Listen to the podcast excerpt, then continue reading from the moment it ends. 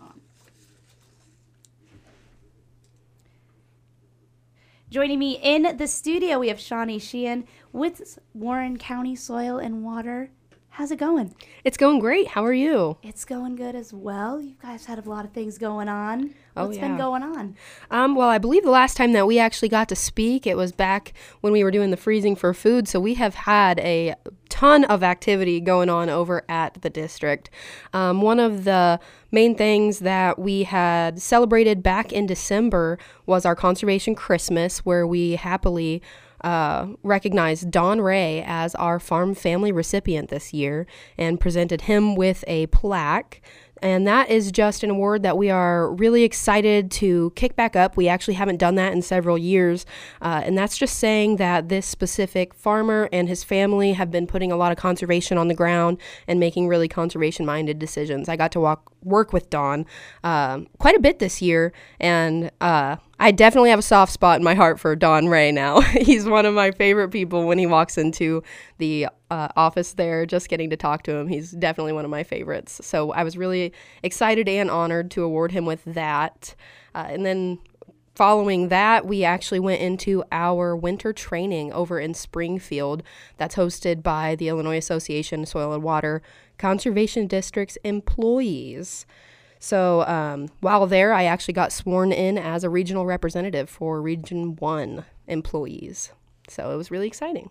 So, what does that mean being a regional representative? So across uh, the state, we have several districts, and we have different regions. And in those regions, we have obviously like quite a few employees per county. So as a regional rep, I'm I'm just representing all of the employees in my region eh, while we make decisions about things like insurance and.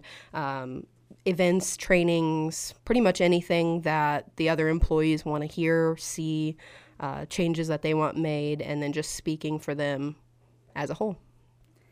And uh, any upcoming events that we should keep on our radars? Um, yeah, we have quite a few things coming up. So, one of the major things that I'll be doing next week is traveling over to Springfield for Lobby Day. So, um, if anybody didn't know, our Soil Health Week is next week, and May, uh, March 6th is actually described as Soil Health Day in the state of Illinois.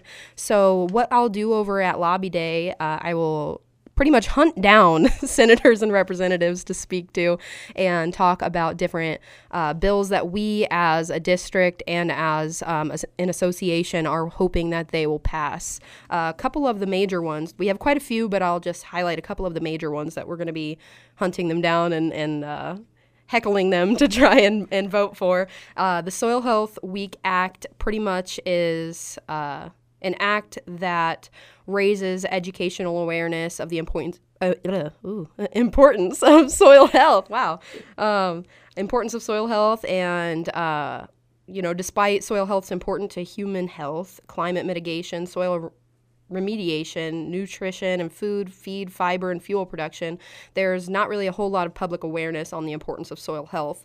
So, um, in 2022, the Soil Health Caucus championed a resolution declaring the second full week of March as Soil Health Week and the Wednesday of that week as Soil Health Day. So, this act seeks to make that week a yearly celebration dedicating to educating the public and raising awareness on the importance of soil health.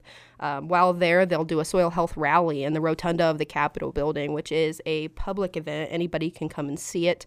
And pretty much they typically do kind of just like a fun demo about soil health, and then they chat with senators and representatives about why that demo is important to soil health. And then another act that's really important for us this year uh, is the HB 5225 Stabilizing Soil and Water Conservation District Acts.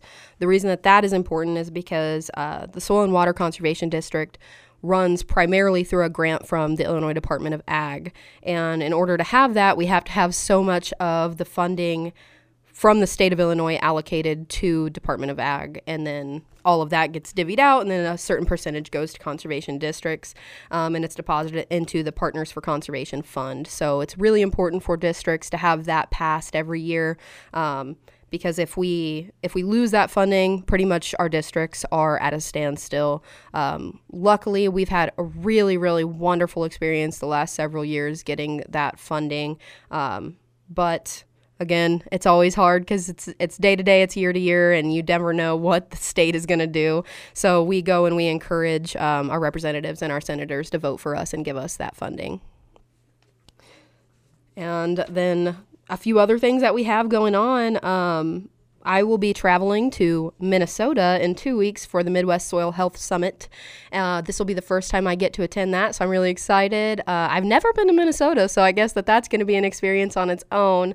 Um, and I will definitely have to come back into the station and report back on what I learned there. Uh, the agenda for that looks really, really interesting, so I'm excited to attend that. Last year, I actually went to St. Louis for a National Wildlife and Natural Resource Conservation um, seminar. So that one was really cool. Uh, every year, the district tries to send me somewhere to learn a little bit more and bring it back to Monmouth and to Warren County and, and instill that into our fields.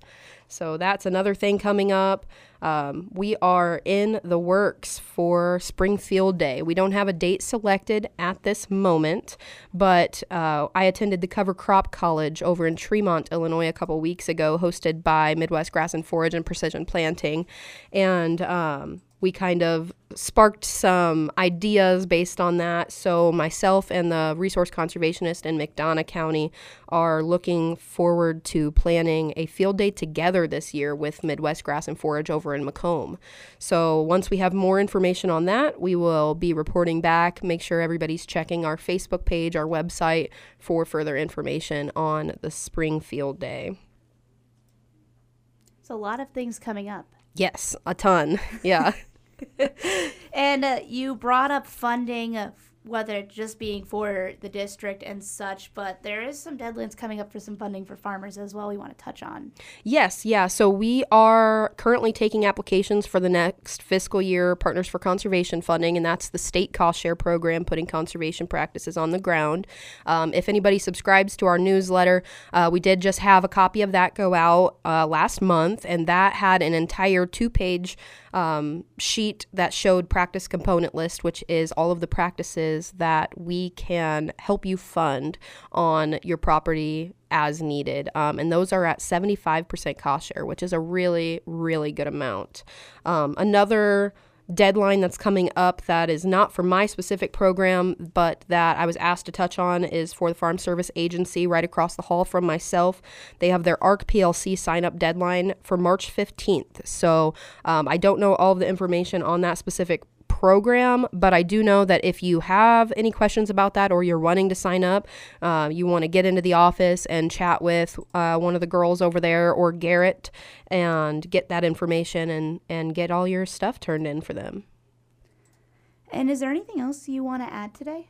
Uh, yeah, we do have some upcoming sales. So um, every year we have spring and fall fish sales. So our spring fish sales are coming up. The orders are due by April 3rd for most of the fish. March 25th for grass carp. Uh, the reason for that difference in due dates is because to sell grass carp in the state of Illinois, you have to have a certain permit turned into DNR. So we have to have some information about the pond and where it's going.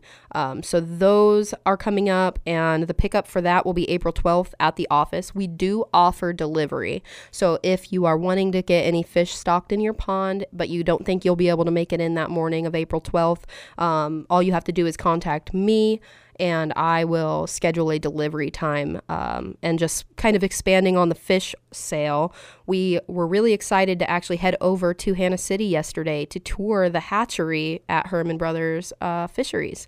So uh, I kind of arranged a time to go talk to Austin Bennett. He's in charge of their fish sales and and growth and all and all of the things fish. So uh, it was a really exciting, interesting day over there. Uh, we learned a ton of information about the growth stages and feeding and the different things that Herman Brothers offers. So if anybody has questions about uh, where the fish come from, how they're raised, any of that, we got to see hands on where the fish that we are selling come from, and uh, we can answer questions. And if we don't have an answer to the questions, we know who to who to contact for it. Uh, the other sale that we have coming up is our native plant sale. Uh, we've never done this sale before. This is our first year doing the sale, and it's native plant plugs. And those deadlines for order is May 3rd, and then pickup will be June 6th for those. Again, we can offer delivery if you can't make it into the office. Um, and that was also in the newsletter, and the order form for both of those sales is actually on our Facebook page and our website as well.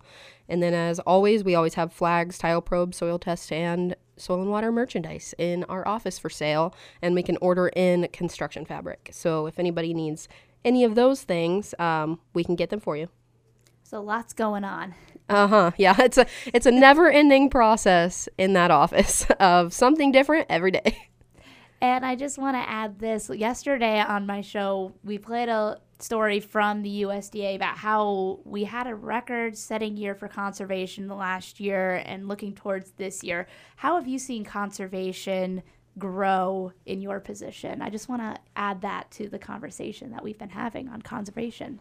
Yeah, absolutely. So, um, our previous um, executive director for Soil and Water Associations in the state of Illinois said something last year that really stuck, and it was super simple, and it was literally just it's a great time to be in conservation because of the fact that we have a ton of money coming down pipelines that are uh, funding all of this just because of the fact that the state of Illinois is one of the higher contributing states to the hypoxic zone down in the Gulf. So we have an Illinois nutrient loss reduction strategy in place. Uh, most states have a strategy and they differ uh, based on the different runoffs that we have. So, um, with that strategy, has come a lot of money pushed for things like cover crops, nutrient management, um, filter strips, things like that. So, we have a ton of different opportunities through our office, whether that be with my specific program or programs through NRCS or FSA that are um, pushing to put conservation on the ground. So I think um, not just because of that specifically, but also because of the fact that we have branched out a lot over the last three years trying to get education out there and chat with new people and, and push, hey, this is the knowledge that we have and we want to help you learn it and grow from it. Um, we have seen a lot more applications coming through the door, I think, because of that. Because for so long, people struggled to get into a position where they could get that education. And we're trying our hardest to put everything out there that anybody wants to learn about. Um, and then in return, also going to a lot of trainings to learn ourselves.